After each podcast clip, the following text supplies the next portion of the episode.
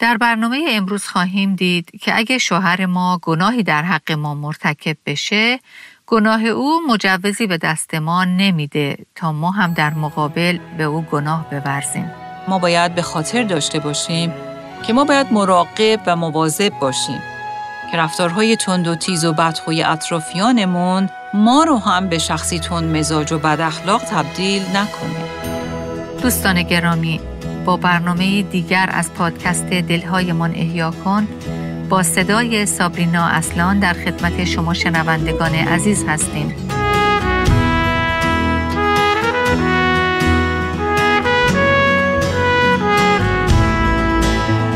یکی از سوالاتی که برای یه زن ایماندار مسیحی مطرحه اینه که چطور میشه که به عنوان یک زن ایماندار شوهری تون مزاج، بدخو، بیمنطق و خشن و یا معتاد به عادات فجیر رو محبت کرد و دوست داشت. در برنامه امروز به مطالعه زندگی زنی در کلام خدا خواهیم پرداخت که دقیقا در این چنین شرایط و اوضاعی قرار داشت. از شما دعوت می کنیم که در این سری برنامه های جدید تحت عنوان ابیجایل و رویارویی با افراد نادان و بدقلق با ما همراه بشید. اگر شما به کلام خدا در کتاب امثال سلیمان فصل 31 مراجعه کنید، در اونجا با خصوصیات یک زن ایماندار که زندگی خداگونه و خداپسندانه داره آشنا میشید که کلام خدا عنوان زن شایسته یا زن صالحه رو به اون میده.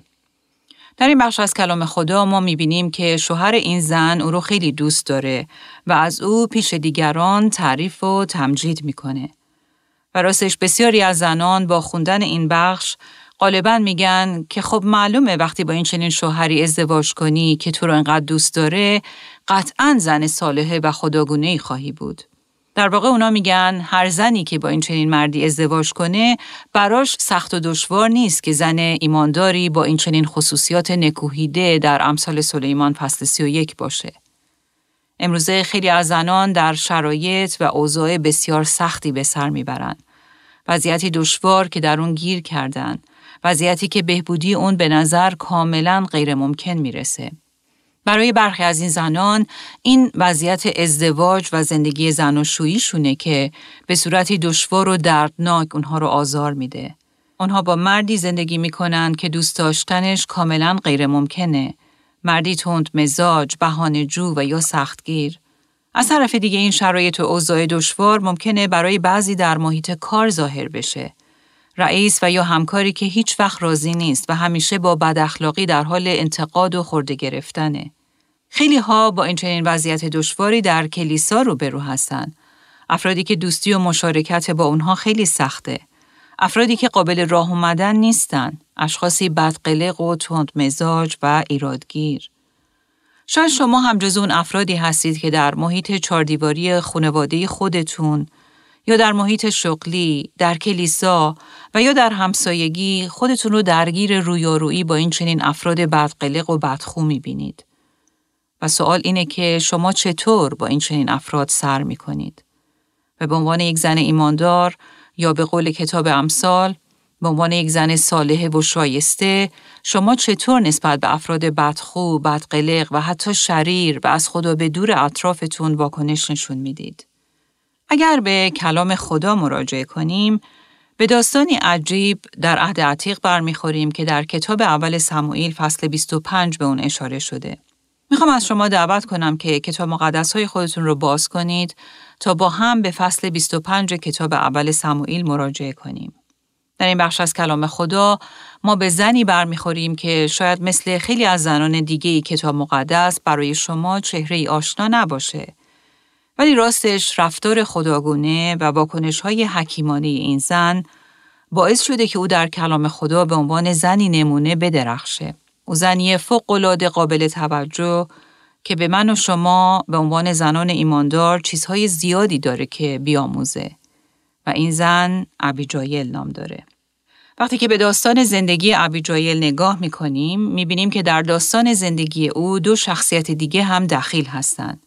زندگی ابیجایل به همراه این دو شخصیت که دو مرد هستند می‌تونه پیغام خاصی از طرف خدا به ما بده.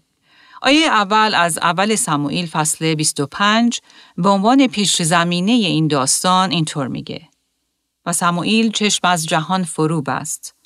پس تمامی اسرائیل گرد آمده برایش ماتم گرفتند و او را در خانه اش در رامه به خاک سپردند. اگر یادتون باشه سموئیل مرد خدا بود. او نبی خداوند بود و به مدت طولانی و سالیان زیادی خدا را خدمت کرده بود. سموئیل آخرین داور قوم خدا به شمار می رفت.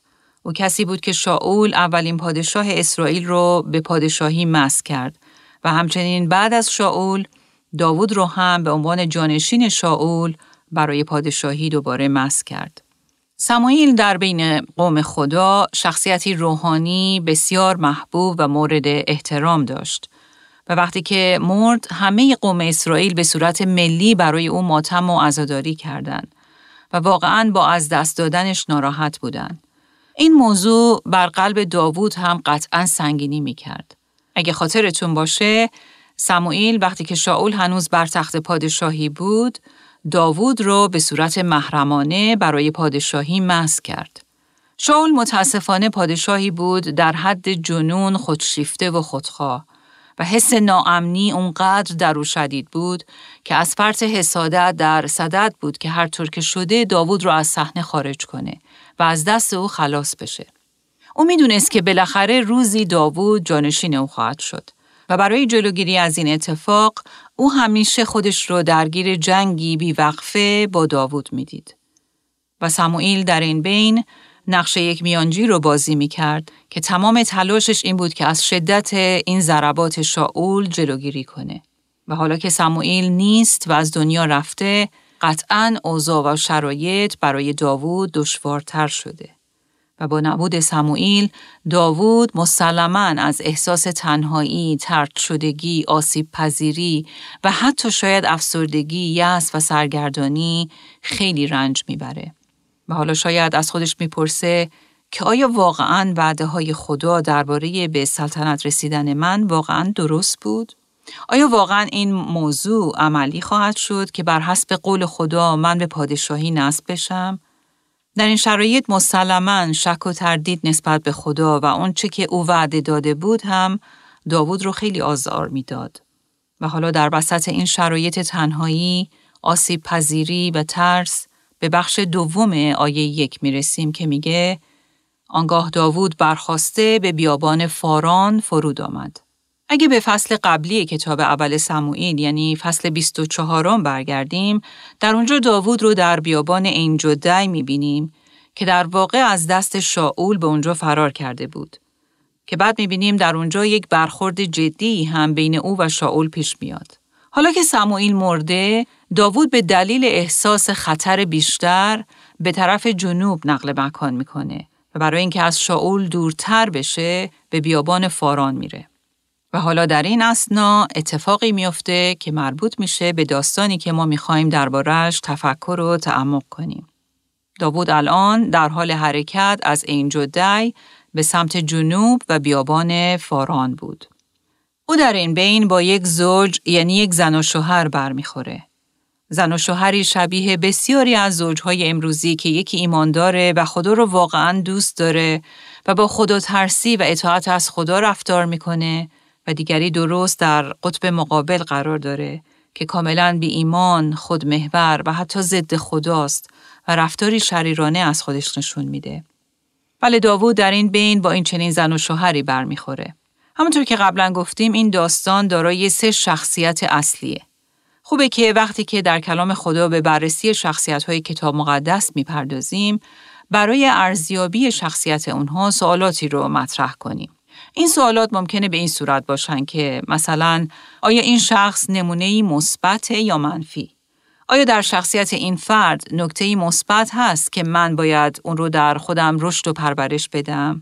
آیا در شخصیت این فرد نکته منفی هست که من باید از اون نوع رفتار اجتناب کنم؟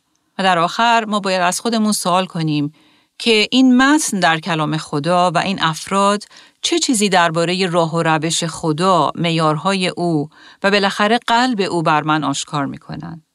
و به این ترتیب سعی ما بر این خواهد بود که در داستان زندگی ابیجایل و دیگر افراد موجود در این داستان هم این سوالات رو از خودمون بپرسیم تا با جواب به این سوالات و پیاده کردن اونها در زندگی شخصیمون زندگی ما بیشتر از پیش اصلاح بشه و خدا رو جلال بده. امروز در این داستان به بررسی شخصیتی به نام نابال خواهیم پرداخت. جالبه که معنی اسم این شخص یعنی نابال در زبان عبری به معنی احمق و یا نادانه. ما در آیه 25 با نابال برمیخوریم و متاسفانه طرز رفتار و شخصیت او کاملا با اسمش مطابقت داره. او مردی شریر، احمق و نادان بود. ما در طول بررسی شخصیت نابال در واقع با بسیاری از خصوصیات یک فرد احمق یا نادان روبرو خواهیم شد. لازم به توضیحه که اگه به کتاب امثال سلیمان رجوع کنیم با دو کلمه احمق و متضاد اون حکیم خیلی برمیخوریم. در اناجیل هم مسیح به ما نشون میده که اگه کسی زندگی خودش رو بر حسب کلام خدا و میارها و ارزشهای خدا بنا بکنه شخص حکیم خونده میشه و در مقابل کسی که زندگی خودش رو بر چیزی بجز ارزشها و میارهای خدا بنا می‌کنه احمق و نادان خونده میشه. وقتی به بررسی شخصیت نابال می‌پردازیم ممکنه با دیدن شخصیت او افراد بسیاری در نظر شما مجسم بشن که خیلی شبیه نابال هستند و حماقت او رو انجام میدن. اما نکته اصلی اینه که رفتار من و شما هم ممکنه تشابهاتی با رفتار نابال داشته باشه. بنابراین یکی از اهداف این مطالعه اینه که ما چک بکنیم تا مثل نابال نباشیم. و یا به عبارت دیگه خودمون رو ارزیابی کنیم تا ببینیم چه رفتارهایی در نابال هست که من و شما باید از اونها اجتناب ببرزیم. ما در مقابل رفتار احمقانه نابال با دو واکنش کاملا متفاوت دیگه هم در این داستان برمیخوریم. دو نوع واکنشی که به وصله دو شخصیت دیگه داستان نشون داده شد. یکی از این دو شخصیت داووده که نسبت به رفتار احمقانه نابال واکنش نادرستی انجام میده. اگه یادتون باشه داوود قرار بود که در آینده پادشاه اسرائیل بشه ولی در این مرحله او هنوز در حال فرار از دست شاول پادشاه فعلی اسرائیل که شدیداً در صدد قتل داووده. مسلما اولین واکنش داوود با این مرد یعنی نابال تو هم با خشم برافروخته و عصبانیت شدیده. در واقع نابال موجب تحریک خشم و عصبانیت داوود میشه و داوود در پاسخ کاملا کنترل خودش رو از دست میده و وسوسه میشه که دقیقا همون رفتاری رو نشون بده که نابال از خودش نشون داده بود. وقتی افراد احمق و نادانی در اطراف ما وجود دارند و ما در موقعیت مختلف با اونها برخورد داریم، اولین خطر برای ما اینه که ما هم واکنش یک شخص احمق یا نادان رو نشون بدیم. به همین دلیل ما نیاز به افراد ایمانداری داریم که به ما مشورت حکیمانه بدن. افرادی که ما رو کمک کنند در واکنش های احمقانمون با حقیقت روبرو بشیم. افرادی که با حکمت و محبت خودشون راستی میارهای خدا رو به ما یادآوری کنند و ما رو با رفتار اشتباهمون روبرو کنند. و این کاری بود که ابیجایل برای داوود کرد. بله ما نیاز به این گونه افراد داریم که در این شرایط به ما مشورت حکیمانه و الهی بدن. در این حال ما خودمون هم باید به خودمون بیاموزیم که به این گونه مشورت ها گوش بدیم و آنها را با جدیت به کار ببندیم. و این فروتنی به مفهوم کلم است. روحیه‌ای که واقعاً به شنیدن مشورت دیگران تمایل نشون میده. و حاضره که در رفتار خودش تغییر جهت بده چون میپذیره که اشتباه کرده. ما در این داستان می‌بینیم که اگرچه واکنش اولیه داوود بر اساس میارهای خدا صحیح نبود، اما بعد نسبت به مشورت حکیمانه که میشنوه بعد از اون که می‌فهمه که اشتباه کرده، واکنشی خداگونه و فروتنانه از خودش نشون میده و حاضره که تغییر مسیر بده و طور دیگه ای واکنش نشون بده. سومین شخصیت این داستان ابیجایله. اون نمونه عالی و خداگونه در واکنش به افرادی که کلام خدا اونها رو احمق و نادان می‌خونه به ما ارائه میده. چیزهای زیادی هست که من و شما می‌تونیم از این زن بیاموزیم. در واقع ابیجایل درسهای مهمی در چگونگی واکنش های ما نسبت به افراد احمق و نادان اطرافمون به ما یاد میده. این فرد می‌تونه شخصی در خونه شما از جمله شوهرتون باشه، ممکنه پسر یا دخترتون باشه و یا در محیط شغلی شما مثل رئیستون باشه. ممکنه شخصی از خیشاوندان شما باشه. شخصی در همسایگی و بالاخره این فرد ممکنه حتی شخصی در کلیسا باشه. ولی نکته مهم اینه که هر کسی که این فرد می‌خواد باشه کلام خدا به وسیله زنی حکیم به نام ابیجایل می‌خواد به من و شما یاد بده که ما با افراد نادان و بدقلق در زندگیمون چطور رفتار کنیم. ابیجایل زنیه که تشخیص و تمیز خدایی در او حاکمه. او زنی حکیم و دانا. زنی اهل صلح و آشتی و آشتی دهنده. رفتار ابیجایل رفتاریه که به طور کامل بر عواقب و پیامد مسائل به وجود اومده تاثیر می‌ذاره و با رفتارش آخر داستان رو کاملا عوض می‌کنه. از طرف دیگه کلام خدا صریحا به ما نشون میده که در این چنین داستانی که ممکنه داستان شما هم باشه شخصیت چهارمی هم هست که به نظر می‌رسه ساکته و این شخصیت چهارم خداست. خدایی که همیشه پشت صحنه بر همه شرایط و اوضاع حاکمه و در جایی که ما انتظار نداریم وارد صحنه میشه و در جزئیات زندگی ما عمل می‌کنه. خدایی که بر همه چیز کنترل داره و همیشه همیشه بر تخت خودش نشسته و بر همه چیز احاطه و کنترل کامل داره. او همیشه قصد و نقشه خودش رو به پیش می‌بره و به وعده ها و قول هایی که داده عمل می‌کنه. در این داستان ما با خدایی برمیخوریم که هرگز و تحت هیچ شرایطی در صحنه قایب نیست. خدایی که هیچ وقت نمیخوابه و به خواب هم نمیره و همین خدا در زندگی من و شما هم خدایی می‌کنه. خدایی که از همه افت زندگی شما با خبره. خدایی که از همه وقایع آگاهه. خدایی که به وجود افراد نادان و بدخو و شریری که در زندگی شما وجود دارن کاملا آگاهی داره. خدایی که در بطن زندگی شماست. اگه به آیات دو و سه فصل 25 کتاب اول سموئیل نگاه کنیم، می‌خونیم در معون مردی میزیست که کسب و کارش در کرمل بود. او بسیار دولتمند بود و سه هزار گوسفند و هزار بز داشت. آن مرد در کرمل به پشمچینی گوسفندانش مشغول بود. نام او نابال بود و نام زنش ابیجایل. ابیجایل زنی فهمیده و زیبا بود اما شوهرش که از خاندان کالی بود مردی تندخو و بدرفتار. به احتمال زیاد ازدواج بین ابیجایل و نابال از اون ازدواج هایی بود که والدین بدون دخالت عروس و داماد اون رو ترتیب میدن. و احتمالا ابیجایل نقشی در انتخاب شوهرش نداشته. شاید برای والدین او این بس بود که دختر خودشون رو به مردی ثروتمند با مال و منال فراوون بدن. بر اساس کلام خدا ما در اینجا زنی زیبا و مردی ثروتمند رو داریم که با هم ازدواج کردن. شاید به نظر ما هم این پیوند پیوند خوب و منطقی به نظر برسه. اما مشکل اصلی اینه که زیبایی و ثروت هر دوشون مربوط به ظاهر افراد هستند.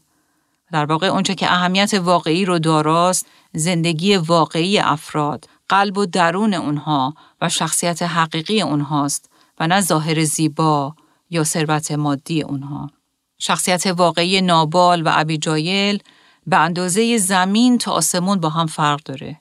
و وقتی به جنبه درونی و قلبی هر یک از اونها نگاه می‌کنیم می‌بینیم که فرقی فاحش به اندازه شب و روز بین اونها وجود داره.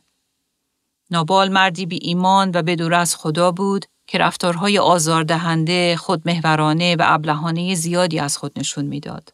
کلام خدا صریحا او رو یک احمق مینامه و در مقابل ابیجایل یک زن ایماندار خدا دوست و فهمیده و حکیمی بود که رفتارش خیلی خداگونه بود.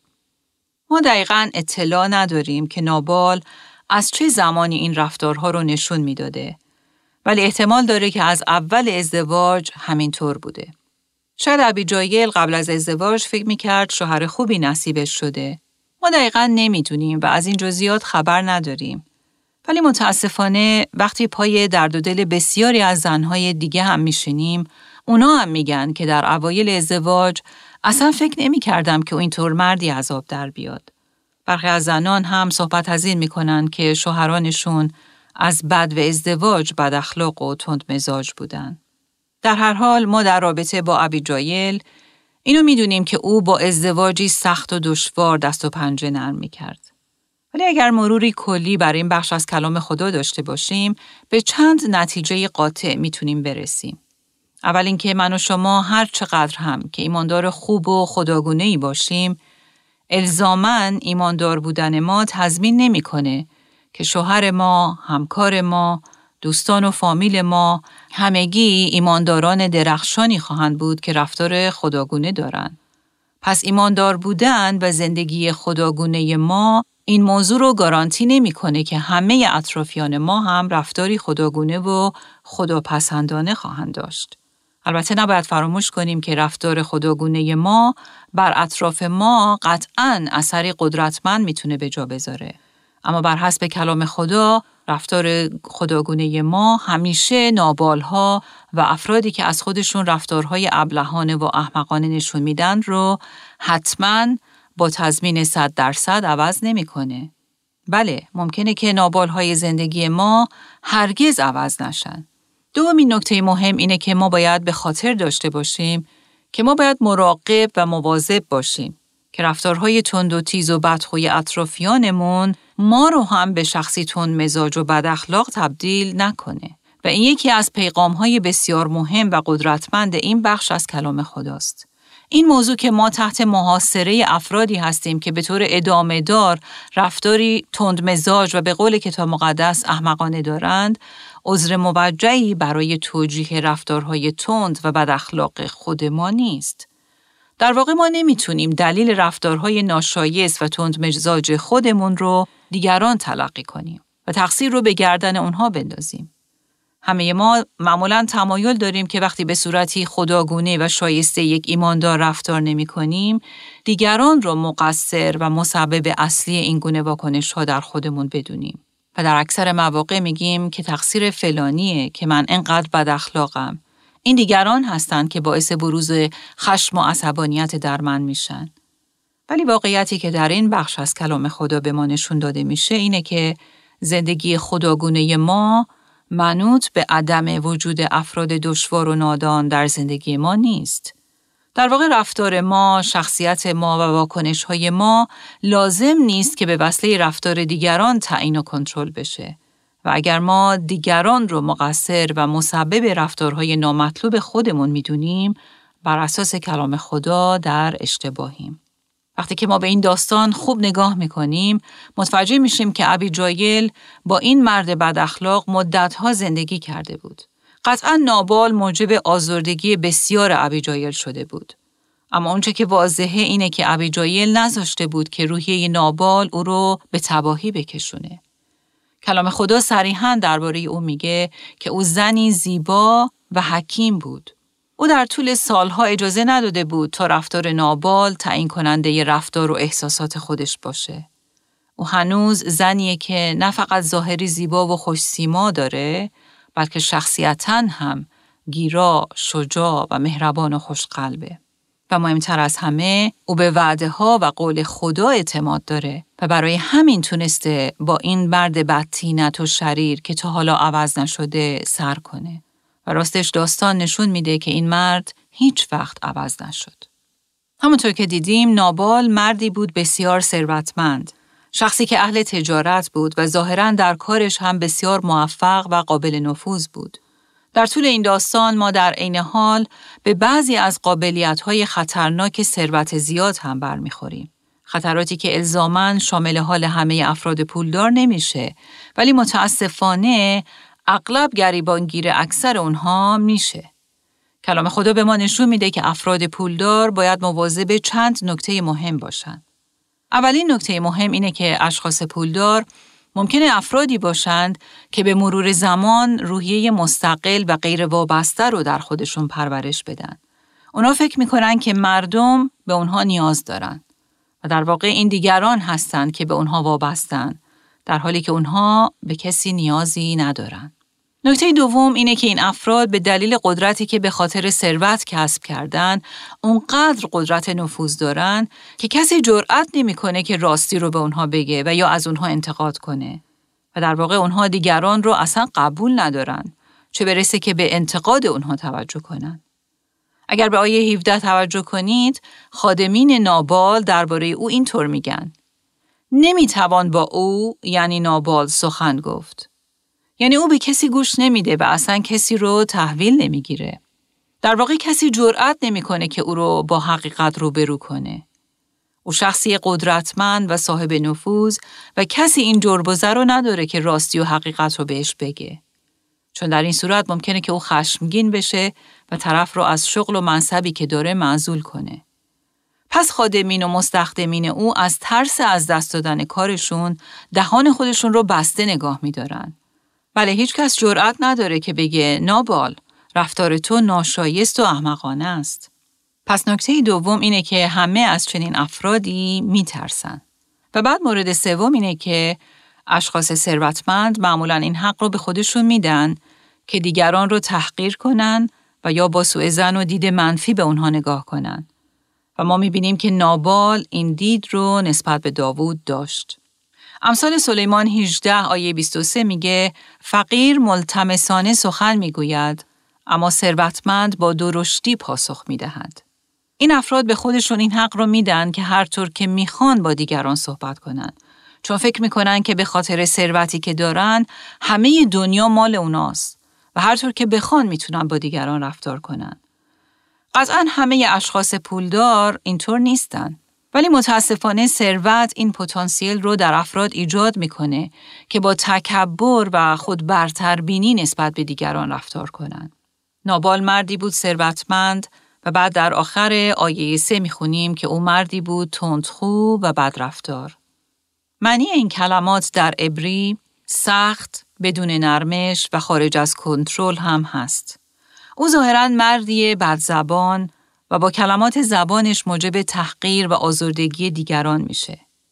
و در این حال در بقیه داستان خواهیم دید که او اهل زیاد روی در مشروب خوری و بنابراین اهل مستی هم هست. در واقع به نظر می‌رسه که مردی الکلی و چه بسا دنیای امروز پر از این چنین مردانی و شاید شما شنونده عزیز هم با یکی از این چنین افراد برخورد روزانه دارید. در زندگی زن و شویی در محیط شغلی، در کلیسا، در همسایگی و یا هر جای دیگه ای. ولی کلام خدا در این قسمت به ما آموزش میده که ما چه رفتاری باید در برخورد با این چنین افراد نشون بدیم. و در این حال از چه رفتارهایی هم در برخورد با نابالهای زندگیمون اجتناب کنیم. کلام خدا در کنار تندخویی نابال بر بدرفتاری او هم تاکید می‌کنه. این او نه تنها مشکل خشم و بدخویی داشت بلکه در رفتارش موارد ناشایست هم به چشم می‌خوره. از طرف دیگه کلام خدا درباره او چیز دیگه هم میگه که او از خاندان کالیب بود. این ممکنه که به این معنی باشه که نابال از نسل کالیب بود. کالیب مردی بود بسیار با ایمان، با زندگی خداگونه و از طرف دیگه از سبت یهودا. ولی از اونجایی که کلمه کالیب در زبان عبری به معنی سگه یعنی واژه‌ای که با کلمه کلب عربی به معنی سگ هم ریشه است به همین دلیل بسیاری از مفسرین کتاب مقدس بر این عقیدن که منظور نویسنده از گفتن اینکه او از خاندان یا خانواده کالیبه در واقع به رفتار سگگونه نابال اشاره داره که مثل سگ به هر کسی که از کنارش میگذره حمله می‌کنه و یا به قول اصطلاح آمیانه خودمون مثل سگ پاچه می‌گیره. در واقع کلام خدا شخص احمق یا نادان رو با بعضی از خصوصیات موجود در زندگی نابال تعریف می‌کنه. شخص احمق یا نادان در کلام خدا در واقع با تفسیری که ما از این کلمه داریم متفاوته. در کلام خدا نادان و یا احمق کسی نیست که مثلا کمبود و یا نقص ذهنی داشته باشه بلکه کسیه که از لحاظ اخلاقی دچار کمبود و نقصه. او کسی که خدا و میارهای او براش ارزش و اهمیت ندارن. اگه به مزمور 14 آیه یک مراجعه کنیم، می‌بینیم که این آیه میگه احمق یا ابله در دل خود می‌گوید که خدایی نیست. پس از نظر کتاب مقدس شخص نادان یا احمق کسیه که می‌خواد طوری زندگی کنه که گویا خدا وجود نداره. این چنین شخصی در واقع نه به خدا اهمیت قائله و نه به مردم اطرافش. در زندگی او معیار و استاندارد اخلاقی حاکم نیست و قطعا برای مسائل روحانی هم اهمیتی قائل نیست. به همین دلیل رفتاری غیر حکیمانه، ابلهانه و تند و نامهربون داره. کلام خدا در اشعیا فصل 32 آیه 6 میگه آدم خبیز یا احمق به خباست یا حماقت سخن می‌گوید و دل او به شرارت اشتغال دارد. فساد را پیشه کرده است و درباره خداوند عقاید نادرست می پراکند. گرسنگان را توهی دست رها می کند و آب را از تشن لبان دریق می دارد. ما در این سری برنامه ها خواهیم دید که چطور خصوصیات نابال با این آیه مطابقت زیادی داشت. او در عمل از گرسنگان و تشنگان آب و غذا رو دریق کرد. او از نظر کلام خدا واقعا یک نادان و یا احمق به شمار می رفت. کلام خدا به ما نشون میده که شخصیت و رفتار ظاهری ما رابطه مستقیم با قلب ما داره. اگر ما قلبا احمق باشیم، رفتارمون هم احمقانه خواهد بود. و در واقع رفتار ما وضعیت قلبی و درونی ما رو آشکار می‌کنه. از نظر کلام خدا اگه من و شما رفتاری احمقانه داریم، دلیلش اینه که درونن دلی احمق داریم. وقتی به این بخش از کلام خدا نگاه می‌کنیم این خیلی آسونه که به نابال و رفتارش نگاه کنیم و در دل خودمون بگیم چقدر فلانی و فلانی رفتارشون شبیه ناباله. ولی دعوت من از شما و خودم اینه که اجازه بدیم خدا با این قسمت از کلام خودش نور خودش رو مثل چراغ قوه بر زندگی خود ما بندازه و با کمک روح القدس قلبهای خود ما رو تفتیش بکنه. بیایید با خوندن و بررسی زندگی نابال این سوالات رو از خودمون بپرسیم. آیا من شخصی هستم که اطرافیانم با دشواری با من کنار میان؟ آیا به خاطر اینکه من آدم عصبانی هستم و به زودی از کوره به در میرم، اطرافیانم میترسند با من رک و پوسکنده صحبت کنند؟ آیا من شخصیتی متکبر و تند و تیز دارم؟ آیا من مردم رو تحقیر می کنم و آدمی منفی باف هستم که با سوء زن به دیگران نگاه می‌کنه؟ آیا من با خشونت پاسخ مردم رو میدم یا با مهربانی و نرمی؟ اگر ما اینطور رفتار می‌کنیم و اینطور حرف می‌زنیم، رفتار ما در واقع نشانی از حالت قلبی ماست. کلام خدا به ما نشون میده که همه ما در واقع فطرت و طبیعت یک شخص احمق و نادان رو داریم. و این تنها فیض خدا و قدرت انجیله که می‌تونه تبدیلی زیر و رو کننده در ما ایجاد کنه و قلبی تازه به ما ببخشه. قلبی حکیم که موجب میشه رفتار حکیمانه و خداگونه جایگزین رفتار احمقانه و ضد خدایی ما در ما بشه. پس احتیاج اساسی ما اینه که قلب ما عوض بشه. این تنها خدا و فیض اوست که می‌تونه ما رو تبدیل به اشخاصی خوش اخلاق، مهربان و خوشروحیه بکنه. به همین دلیل ما عاجزانه نیاز به فیض و عمل خدا در قلبمون داریم.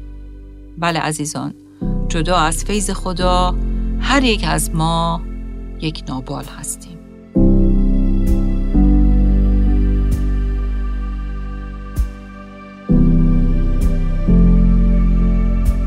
آنچه که شنیدیم مقدمه ای از سری برنامه های ابیجایل و رویارویی با افراد نادان و بدقلق بود. آیا شما هم جزو افرادی هستید که در کنترل خشم و عصبانیت خودتون مشکل دارید؟ در برنامه آینده خواهیم دید که آیا ما در میان اطرافیانمون به عنوان زنی شناخته شدیم که در تنشها و مخالفتها تحت کنترل احساسات از کوره به در میره؟